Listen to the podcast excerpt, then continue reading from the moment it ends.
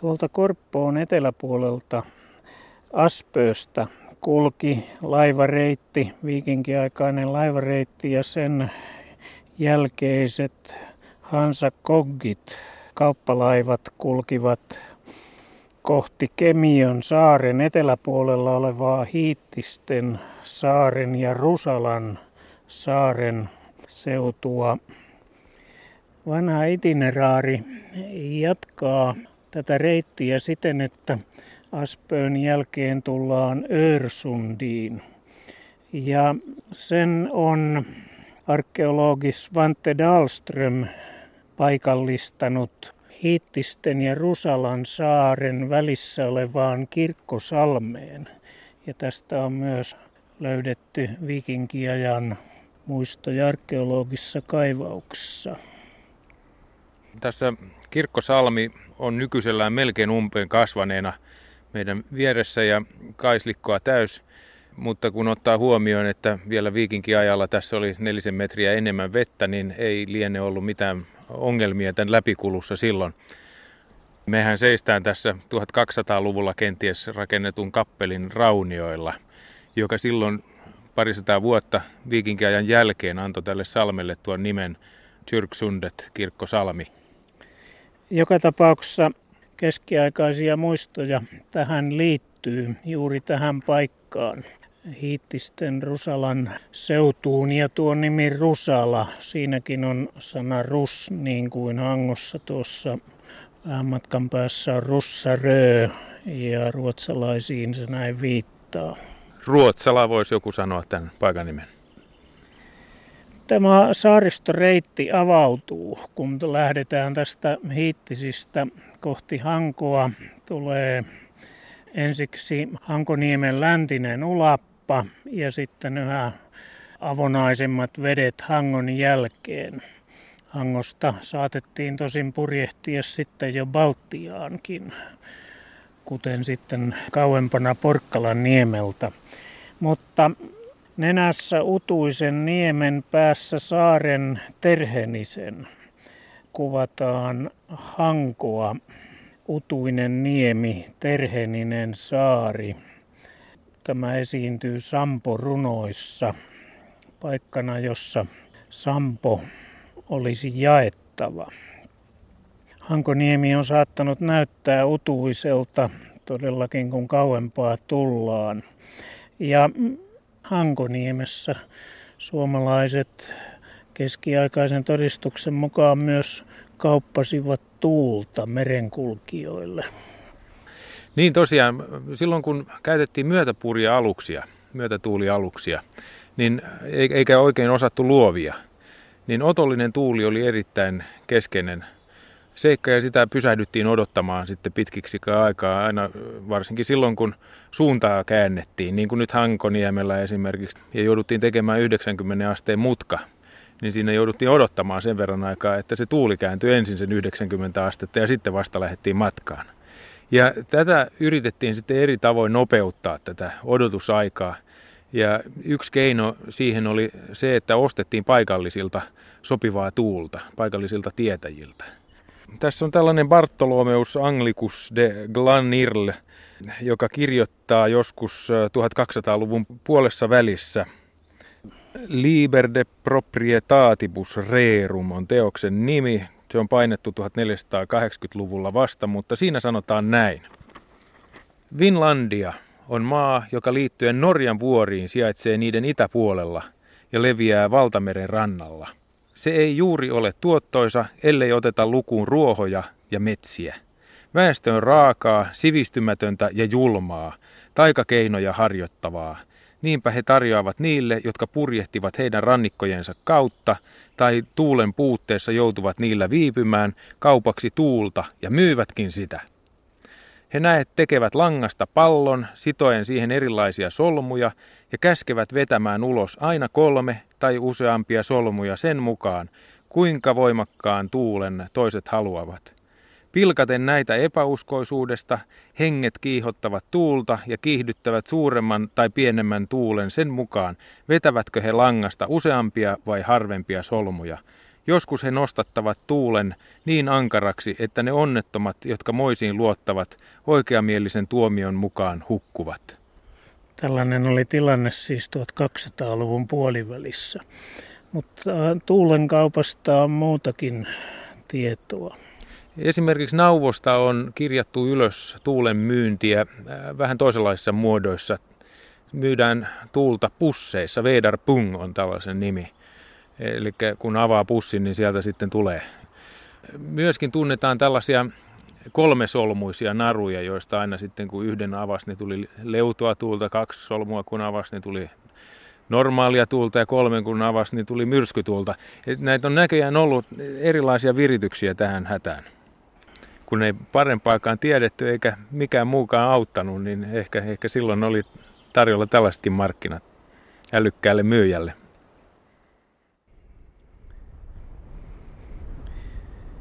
Mutta viikinkin aikana ei aina ollut kysymys suinkaan rauhanomaisissa aikeissa ja kauppatarkoituksin lähestyvistä vieraista, vaan usein oli kysymys ryöstämään ja sotaan lähteneistä vihollisista, niiden lähestymisestä. Ja erityisen levottomiksi olot muuttuivat aivan viikinkiajan lopulla Tällaisia tilanteita varten, vihollisia varten olikin Ahvenanmaan ja Turun saariston välisen Kihdin selän itärannalla, sen pitkin sen itäreunaa, tiivis vartiomäkien vyö mäeltä toiselle kulkeva tiedotusjärjestelmä. Samanlainen oli kylläkin sitten Ruotsin puolella Tukholman seudulla – minne Meelarenin vesireitti tulee. Samanlainen Vartiomäkien vyö idästä päin ja mahdollisesti muualta tulevien viikinkien varalta, Baltienkin varalta. Ja myös etelämpänä Ruotsissa oli samanlaisia vartiomäkijärjestelmiä. Nyt olemme Nauvon toisella pääsaarella Kaasa Berget nimisellä mäellä katsellen edessä joka suunnalla avautuvia avaria näkymiä. Joo, tämä on Nauon Linlandetin Brustvikin Kaasaberget, yksi saariston korkeimpia paikkoja. Korkeutta tällä on 65 metriä. Horisontti on 30 kilometrin päässä, mikä tarkoittaa, että täältä voi katseella valvoa 2504 kilometrin kokosta aluetta.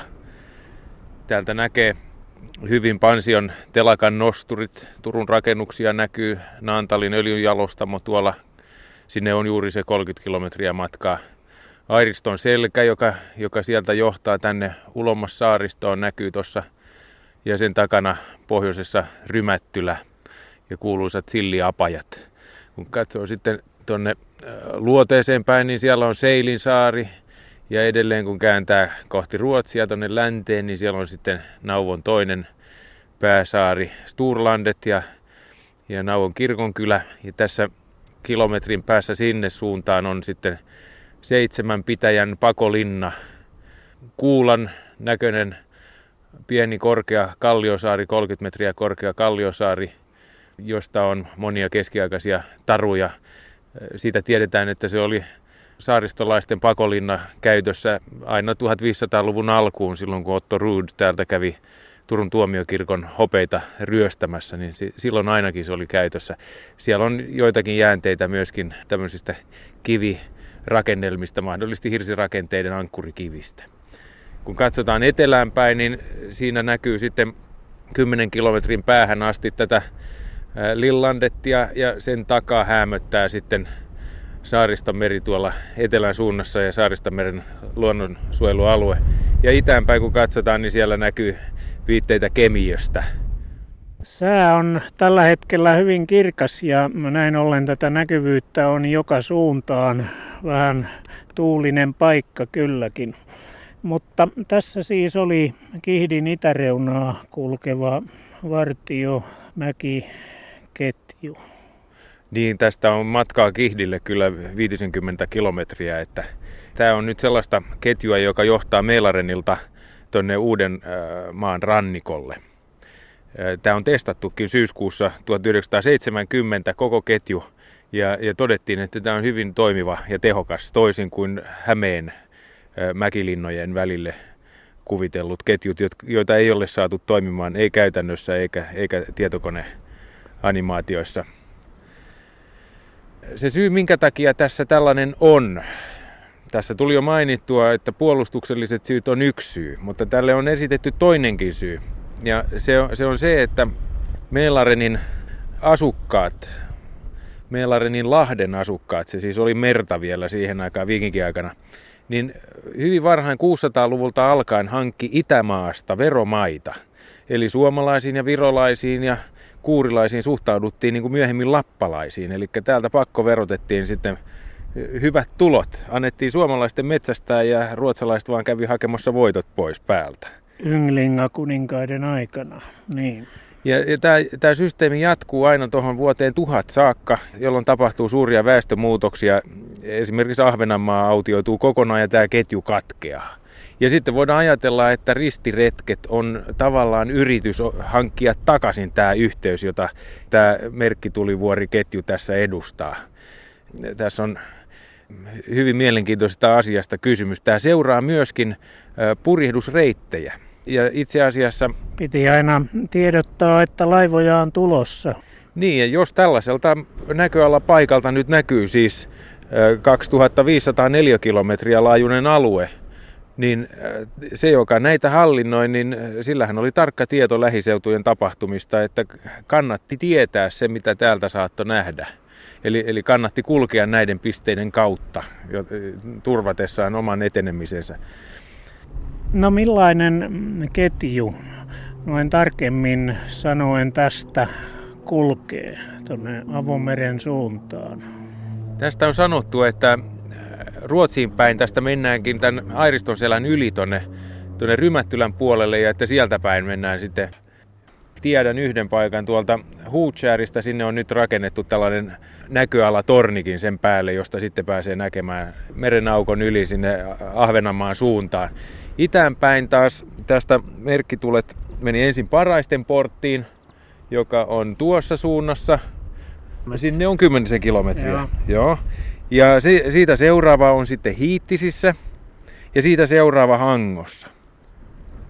Ja sitten mikä tässä on jännittävää, niin Paraisten portista lähtee sitten toinen haara näitä merkkitulivuoria Nauon pääsaarten eteläpuolta. Sielläkin on Kaas ja Böötte nimien ketju joka viittaa siihen, että siis nämä Nauvon pääsaaret on ympäröity kahden puolen, eli tästä on mennyt niin kuin pohjoisreitti ja eteläreitti. Niin kai se pitää ymmärtää. Tällaiseen vartio- ja tulitiedotusjärjestelmään viittaa eri puolilla Suomea, vielä tuolla Pohjanlahden rannikoillakin ja myös sisämaassakin, Itä-Suomessakin, niin viittaavat tällaiset paikan nimet, lukuisat paikan nimet kuin Vartiovuoret, Vartsalo, Varamäki, Vahtimäki, Kasavuori ja Kaasamäki. Kokkovuori on tällainen nimi. Ja sitten täällä ruotsalaisseudulla Kaasaberget, Bötesberget, Bötesberg, Vordkasberg ja kasa. Se merkitsee roviota ja bötte johtuu taas tulen virittämistä merkitsevästä sanasta. Niin, tämä word tarkoitti alkujaan vartiointia, varda. Yksi näistä tunnetuista merkkitulivuorista on Helsingin roihuvuori Kaasberget. Alamme poistua täältä Nauvon Kaasabergetin laelta ja laskeutua tuuliselta paikalta alemmaksi, mutta vielä tässä ennen kuin poistumme tulee mieleen yksi viikinkiaikaan juontuva tapahtuma, nimittäin Snorri Sturlason kertoo, kuinka Norjan kuningas Olavi Pyhä nuoruudessaan osallistui Suomen rannikolle tehtyyn sotaretkeen ja ehkä se näyttää myös, miten tämmöinen vartiomäkijärjestelmä toimi. Tällä tavalla suuri Snorri kirjoittaa. Sitten hän purjehti Suomeen, nousi maihin ja hävitti siellä. Mutta kaikki asukkaat pakenivat metsiin ja veivät kaiken omaisuutensa pois seudulta. Kuningas meni kauas sisämaahan ja joidenkin metsien halki. Siellä oli eräitä laaksoseutuja, joiden nimenä oli Herdalarna. Tämä on aika mielenkiintoinen juttu Inkoosta, nimittäin löytyy Hirdal. Ja Aspelin olettaa, että tämä on sama Herdal. Ryöstösaalis oli pieni ja, ja sitten kuningas lähti takaisin laivoille, mutta silloin olikin suomalaiset järjestänyt väijytyksen sinne ja paljon miehiä menetettiin ja sitten alkoi raju vetäytyminen ja suomalaiset seuras rantaa pitkin aina sitä mukaan, kun laivasto yritti peräytyä merelle tätä Balegardin rannikoksi nimitettyä rantaa pitkin. Ja loppujen lopuksi Olavi Pyhän laivue oli onnekkaampi kuin suomalaisten noituus ja he pääsivät täältä pois. Balegard, se joissakin lähteissä sanotaan Balagard, se juuri viittaisi tähän tulitiedotusjärjestelmään. Pitkin saaristoa olevaan tulitiedotusjärjestelmään Balagardin rannikkoon. Eli siis rannikkoon, jonka Olavi Pyhän joukon onnistui kiertää huolimatta siitä tulitiedotusjärjestelmästä. Olemme nyt Korppoon pääsaarella Korpoströmmin sataman lähellä. Tässä on edessä venevalkama, siinä on venetalo, boathouse, saariston ehkä tunnusomaisin rakennustyyppi. Ja sen vieressä kelluu perinteinen kuusimetrinen pieni purjealus. Aallot tulee ulkomereltä tähän kapeeseen salmeen. Mielenkiintoinen tosiaan tämän paikan nimi, Korpoström. Eli täällä 50-60 kilometrin päässä mantereesta puhutaan Korppoon virrasta. Ja todella tämä on kuin joki. Tässä on leveyttä vain runsaat 100 metriä tuosta yli alle 200 kuitenkin ja siinä käy ikään kuin virta. Ja Korppoströmmiä pitkin kulkivat myös vanhat kauppa-alusten reitit, vikinkiajan merenkulkijoiden reitit, jotka suuntautuivat toisaalta itään päin Suomenlahden rannikkoa pitkin ja toisaalta sitten myös kääntyivät Ahvenanmaan jälkeen Kihdin selän rantamilla Sökkarista kohti pohjoista, eli Vakka-Suomea, Kalantia ja siitäkin eteenpäin. Tässä on sopiva tilaisuus tarkastella muinaisesta viikinkiajan merenkulkijoiden matkoista ja merikaupasta olevia muistoja Suomen saaristossa ja rannikoilla. Apuna meillä on tässä tarkastelussa ensinnäkin kauppalaivoihin liittyvää vanhaa paikan nimistöä. Lähemmin sanoen on kyseessä Kog tai Kug alkuiset paikan nimet, joita Suomen saaristossa ja rannikoilla on kymmenittäin. Koggi laiva. Koggi, se oli nimitys friisiläisten ja myöhempien hansakauppiaiden käyttämälle keskiajan kauppalaivalle. Ja koggilaivat olivat käytössä tunnetusti 1200, 1300, 1400-luvuilla. Tästä tulee mieleen Virkassa esiintyvä paikan nimi äh, Kughamn. Sehän on siinä mielessä erikoinen, että koggeja tavallisesti pidetään keskiaikaisena ilmiönä. Puhutaan Hansan koggeista. Ja nyt meillä on tällainen nimi kaupungissa, joka ihan varmasti lakkas toimimasta noin vuonna 1975. Siis kauan ennen keskiaikaa ja Hansa-koggeja. Mistä tässä mahtaakaan olla kysymys? Yksi selitysmalli on sellainen, että tässä puhutaankin toisesta kogista, eli Friisinmaan viikinkiaikaisesta kogista. Ja kun tarkkaan katsoo, niin huomaa, että kirjallisuudesta tosiaan löytyy viitteitä, lähteitä Friisien koggeista jo 900-luvulta. Tämä sana on jo silloin ollut olemassa ja tämän nimisiä laivoja on tosiaan Itämerellä purjehtinut.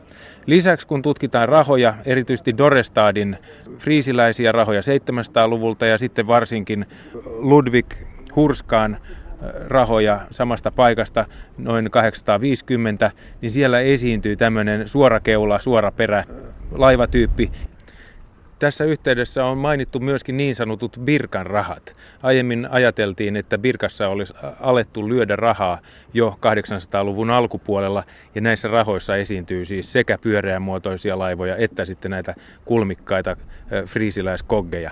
Myöhemmin on kuitenkin alkanut näyttää enemmän siltä, että nämä niin sanotut Birkan rahat onkin lyöty Hedebyyssä tuolla Jyllanin kapeikossa Etelä-Tanskassa aikamäärä kuitenkin stemmaa ja se, se kertoo saman asian, että myöskin näitä kogityyppisiä aluksia on Itämerellä liikkunut. Joka tapauksessa kogginimet, kugnimet viitoittavat näiden kauppalaivojen reittiä. Jos tarkastellaan noita kug-alkuisia nimiä, niin Ahvenanmaan itäpuolella – alkaa tämän nimistön Kugholm-nimi. Se sijaitsee muinaisen kulkureitin vieressä Lemböötestä Kaakkuun. Lumpparen nimisen sisämereen ja sen läpivievästä vanhasta kauppatiestä kertoo vieläkin nimi Kugsundet, Kugsalmi. Ahvenanmaalle siellä oli tärkeä suolakaupan keskus, ilmeisesti Southweek. Sen vieressä sijaitsevat jo keskiajalta tunnetut Kuggevik ja Kuggeböle. Tsökkarin pohjoispuolella, sitten siitä kun mennään eteenpäin, on Kugholma ja kokonaista kolme Kug-alkuista karia.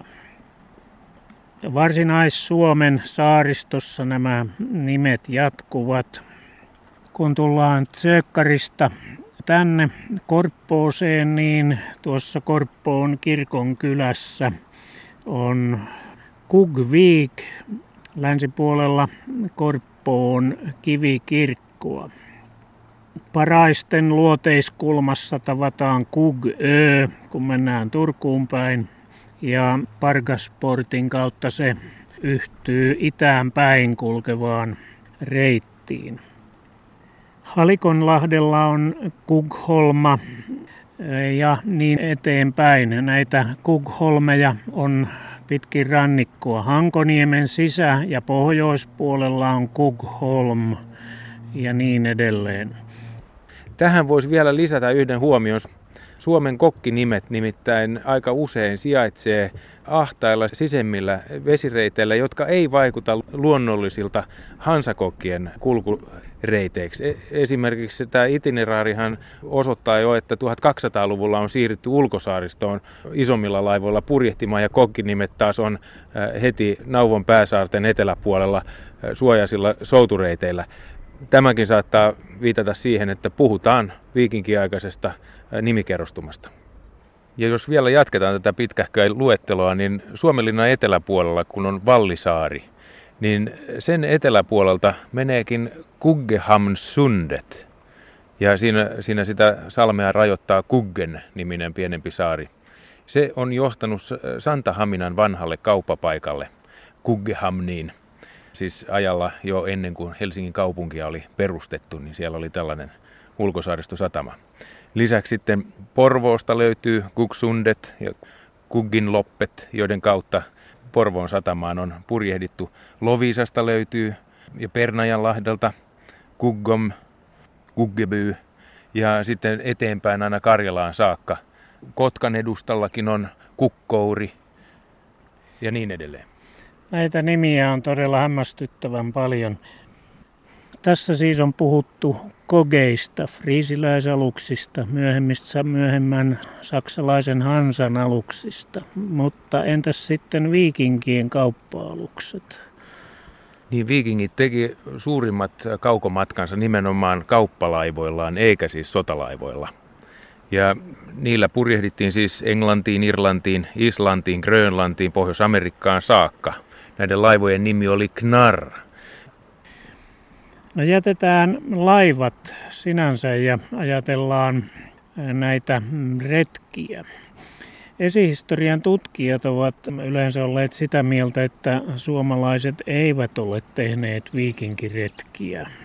Toisaalta ahvenanmaalaisia, jotka olivat myös Ruotsin puolelta Ruuslaagenin saaristosta saapunutta väestöä, niin heitä varmaankin on ollut mukana viikinkiretkillä.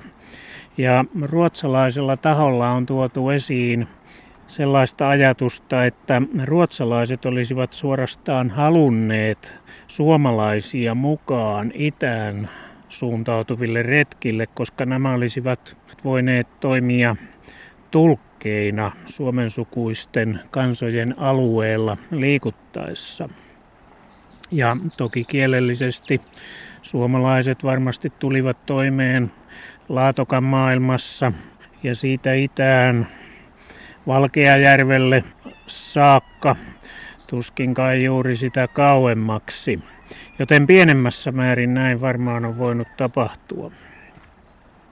Suomalaiset tuskin kuitenkaan varustivat omia laivojaan kaukoretkille, vaan on purjehdittu ruotsalaisten mukana. Kyllä varmaankin on ollut myöskin hinkua rikkauksiin täällä suomalaisten joukossa ja mukaan on lähdetty, jos vaan on päästy. Meillä on tässä edessä Saaristomeren merikortti. Ja sitä kun katsoo, niin ymmärtää, minkä takia viikingit on varmasti arvostanut paikallisia luotseja. Täällä ulkomerta myöten on, on kiveä kiven vieressä ja Suomestahan on löytynytkin kaksi uponnutta viikinkilaivaa. Eli niillä ei ilmeisesti ole ollut sitten paikallista luotsia kyydissä. Että siinä on tämmöinenkin aspekti mukana.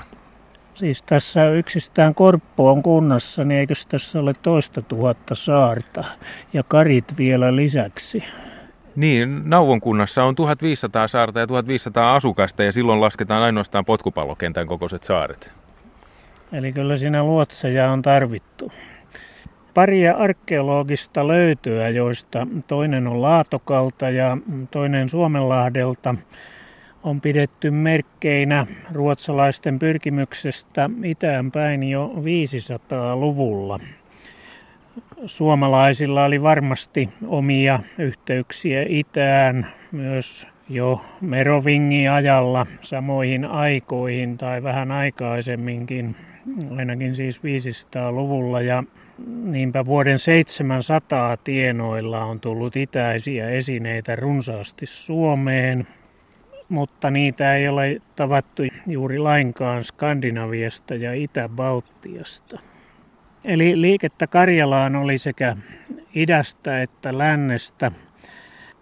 Kun löytöaineisto sitten Karjalassa alkaa 700-luvulla kasvaa, niin siitä on todettavissa, että länsisuomalaiset ovat paljonkin liikkuneet siellä Länsisuomalaisia aseita on Karjalan kannakselta löytynyt monesta paikasta, eikä ole syytä olettaa, että nämä yhteydet itään olisivat sitten katkenneet, kun viikinkien idäntie 800-luvulla oikein avautui. Voidaankin äh, sanoa, että Laatokan Karjala pysyi koko mm, viikinkiajan leimaltaan suomalaisena, länsisuomalaisena.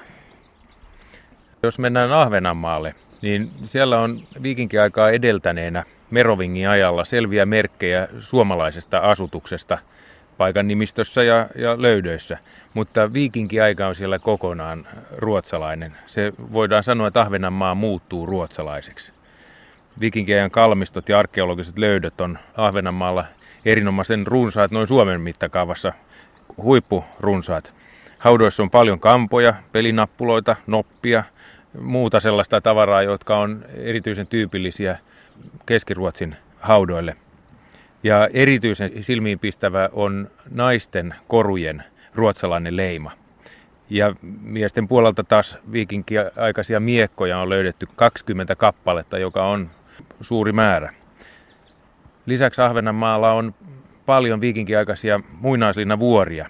Esimerkiksi Boribuuda on niistä paikotellen kaksinkertaisesti linnotettu. Ja toinen lähellä siinä Southvikin alueella sijaitseva linna Boridalsberget, niin siinä on paikoitellen peräti nelinkertaiset linnoituslaitteet. Noiden arkeologisten löytöjen mukaan piirtyy Suomessa esiin vahvoja asutusalueita. Ne siis ovat paitsi juuri Ahvenanmaa, niin Mantereella Aurajokilaakso, Vakka-Suomi, Pyhäjärven ympäristö. Varsinais-Suomen rannikolla syntyykin viikinkiaikana uusia voimakkaita keskuksia – vaikka Suomen suuret polttokalmistot ovat tuottaneet hyvin rikkaan löytöaineiston, rikkaimmat korulöydöt ovat Kalannista ja Laitilasta. Juuri Kalanti ja Laitila on erityisen kiinnostavia alueita. Jos topografiaa tutkii, niin huomaa, että roomalaisella rautakaudella niiden alueella on ollut aika iso sisämeri jopa, voisi ehkä sanoa, tai, tai suuri äh, lahti, jolla on vain kapea ränni merelle. Ja tämän lahden äärelle on sitten asettunut paljon ihmisiä asumaan lukuisiin muinaiskyliin, joista on sitten löytynyt Suomen hienoimmat roomalaisaikaiset löydöt, niin kuin Laitilan lasinen juomasarvi ja niin edelleen. Se sitten on pikkuhiljaa, kun maa on noussut, kuivunut ja nyt viikinkiajalla niin on enää jäljellä kaksi suurempaa järveä, toisen rannalla Laitila ja toisen rannalla sitten Kalanti. Tästähän on viime aikoina keskusteltu kovasti, että onko tässä muinaismaakunta, voidaanko ajatella, että siellä olisi ollut oma kuninkaansakin ja niin edelleen. Hyvin mielenkiintoinen alue. Niin, satakunnassa löytöjä on, on toki myös. Satakunnan vaurautta osoittaa löydöt Kokemäenjoen varren, Kokemäenjoen alueen paikkakunnilla, Hämeen järvialueella, eli Lempäälässä, Vesilahdella, Kangasalla, Sääksmäellä, Pälkäneellä ja sitten myös Hämeenlinnan ympäristössä on runsaasti kalmistoja. Ja on sanottava, että Päijänteen rannoillakin asutus muuttuu kiinteämmäksi viikinkiajalla. Niin mielenkiintoista tuossa Etelä-Hämeessä on se, että viikinkiaikaiset löydöt tuntuu rajautuvan tähän Kangasalan harjulinjaan. Ja ne on kaikki sen eteläpuolella. Sen pohjoispuolelle ei juuri mennä jostain kumman syystä. Se on ollut lähinnä erä, erämiesten aluetta, Hämeen pohja ja Hämeenkyrö ja niin edelleen. Mutta tähän on heti lisättävä, että useilla rannikkoalueilla taas, jotka edeltäneellä Merovingiajalla olivat hyvin kukoistavia, tapahtui viikinkiajalla asutuksen vähenemistä ja autioitumista. Yksi sellainen alue on Etelä-Pohjanmaa, josta Merovingiajan hyvin vauras asutus riutuu pois 800-luvulla. Eikä kai syytä tähän Etelä-Pohjanmaan autioitumiseen tiedetä. Ainakaan historioitsijat eivät ole sellaista osoittaneet. Moottorivene tässä ohittaa Korppoon Salmessa Korppoströmmillä meidät. Niin tästä Kyrojokilaakson autioitumisesta. Siitä voisi kyllä ajatella, että eri puolilta kokoamalla pieniä evidenssin palasia saisi jonkinlaista kuvaa aikaiseksi. No, yritä. No esimerkiksi Messenius Suomen kronikassaan, siten kuin Välikangas sen kääntää, puhutaan suuresta Kyrön taistelusta. Siis onko tämä ison Kyrön taistelu sitten, jonka osallistui Skandinaavien sankarijätti Starkardr voitollisesti. Tässä on se taustatilanne, että tuo Kyröjoki Laakso oli eräs Suomen rikkaimmista, vauraimmista alueista jo roomalaiselta rautakaudelta alkaen. Sieltä löytyy Kapuassa tehtyjä viinikauhoja ja kaikkea muuta sellaista yllättävää, jota ei lainkaan voisi kuvitella Suomeen. Ja Merovinkin ajalta Suomesta tavataan sellaisia solkityyppejä, jotka koko Suomen mittakaavassa esiintyy 60 prosenttisesti ainoastaan tuolla Kyrojokilaaksossa. Siis, se on hämmästyttävä alue kyllä. Se, siinä on ollut niin kuin hyvä ryöstön kohde, jos, jos ajattelee, että joku rikas kohde pitäisi löytää, niin se olisi sellaiseksi sopinut.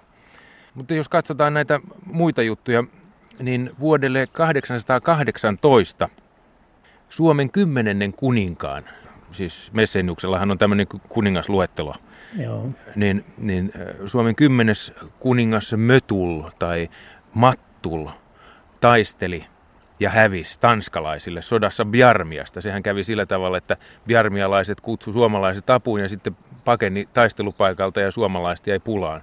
Ja, ja siinä tämä Matul, Mattul, jonka mä tulkitsen mielelläni Mattilaksi, niin, niin äh, sitten koki tappionsa. Olisiko tässä siis isokyröläiset tuhoutuneet? Edelleen vuonna 829 Anskarin ilmoitetaan saarnanneen myös Suomessa. Hän oli Birkassa noihin aikoihin. Hän, hän tuli Birkkaan tuona vuonna, mutta Messeniuksen saman teoksen käännös, jonka Linna Lagerstedt ja Palmeen on kääntänyt, niin siellä mainitaan tällainen, että, että siis Suomessakin saakka oltaisiin käyty tuolloin. Siihen taas liittyy tämmöinen aika mielenkiintoinen juttu, nimittäin Anskar ei tullut yksin sinne Birkkaan. Hän tuli sinne sotajoukon kanssa ja sitä sotajoukkoa johti syrjäytetty svealaiskuningas, joka yritti ottaa vanhaa kuningaskuntaansa takaisin kuninkaalta Björniltä. Syntyi piiritystaistelu, jonka yhteydessä heitettiin arpaa, että vallataanko Birkan linna vai ei. Ja arpa osoitti, että sitä ei vallata, vaan lähdetään etsimään parempia paikkoja saalistusta varten ja ryöstöä varten. Ja tässä saumassa rikas Kyrojoki-laakso olisi ollut täydellinen kohde iskeä. Lisäksi mainitaan vuodelta 835 Paavin kirje Kaarle Suuren pojalle, keisari Ludvigille, jossa hän olisi sanonut näin, että uskon ovi on nyt auki noille hiihtosuomalaisille. Eli siis Paavi tässä antaisi ymmärtää, että ratkaisutaistelut on käyty ja, ja nyt sen kun saarnataan vaan. Joo, ja kristillisiä vaikutteita, eh, kristillisiä solkia ja muita, niitähän löytyy Suomesta jo tuossa vaiheessa. Mutta siis Pohjanlahden rannikko autioituu 800-luvulle tultaessa ja sitten 200 vuotta myöhemmin tapahtuu samoin Länsi-Uudenmaan rannikoiden, joilta asutus häviää. Karjaan seutu autioituu 1000-luvulle tultaessa. Mutta myös Ahvenanmaa, se on niin. huomattavaa. Aivan, Niinkin joo. keskeinen alue kuin Ahvenanmaa, täysautio niin tuhatluvulla. Kyllä. Olemme kävelleet tässä Euran luistarin suuressa esihistoriallisessa kalmistossa. Tulimme haudan äärelle, jossa todetaan, että tälle paikalle haudattiin niitä luistarin yhteisön jäseniä, jotka sortuivat kulkutaudin uhreina vuoden 800 vaiheilla. Kahteen suureen lähes nelikulmaiseen puukammioon kätkettiin kumpaankin useita vainajia. Sanoit tässä, että olisiko tässä syy Etelä-Pohjanmaan runsaan asutuksen häviämiseen vuonna 800? Sehän on yksi Suomen esihistorian mysteereitä. Minkä takia ehkä rikkain alue loppuu kuin seinään? Sieltä on yksi ainoa mahdollisesti myöhempi hopea noin vuodelta 850, mutta sekin on tulkinnanvarainen ajoitus. Se tosiaan loppuu kuin seinään siellä. Siis tämmöinen, että kulkutauti olisi tuhonnut sen asujaimiston, niin olisikin ihan varten otettava selitys. Se sopisi hyvin yhteen myös sen kanssa, että minkä takia Birkasta svealaiset lähetti valtuuskunnan keisari Ludvigin luokse pyytämään kristittyjä munkkeja, lähetyssaarnaajia luokseen. Ilmeisesti vanhat jumalat eivät auttaneetkaan tässä, tässä kulkutaudissa ja, ja tarvittiin uusia apuja. Ja se myöskin ehkä selittää sen, minkä takia Birkassa palattiin pakanalliselle kannalle sitten, kun kulkutauti oli hellittänyt eikä uutta oppia enää tarvittu. Tässä on muuten aikaisempia äh, vastaavanlaisia esimerkkitapauksia, jossa kokonainen maakunta katoaa äh, silmän räpäyksessä. Norrlannissa vuonna 600 tapahtui samanlainen ilmiö. Että tämä ei ole siis ainutlaatuinen, mutta kyllä se kummallinen kuitenkin on. Mutta ehkä tämä hauta nyt antaa yhden äh, järkeenkäyvän selitysmallin siitä, mitä on tapahtunut.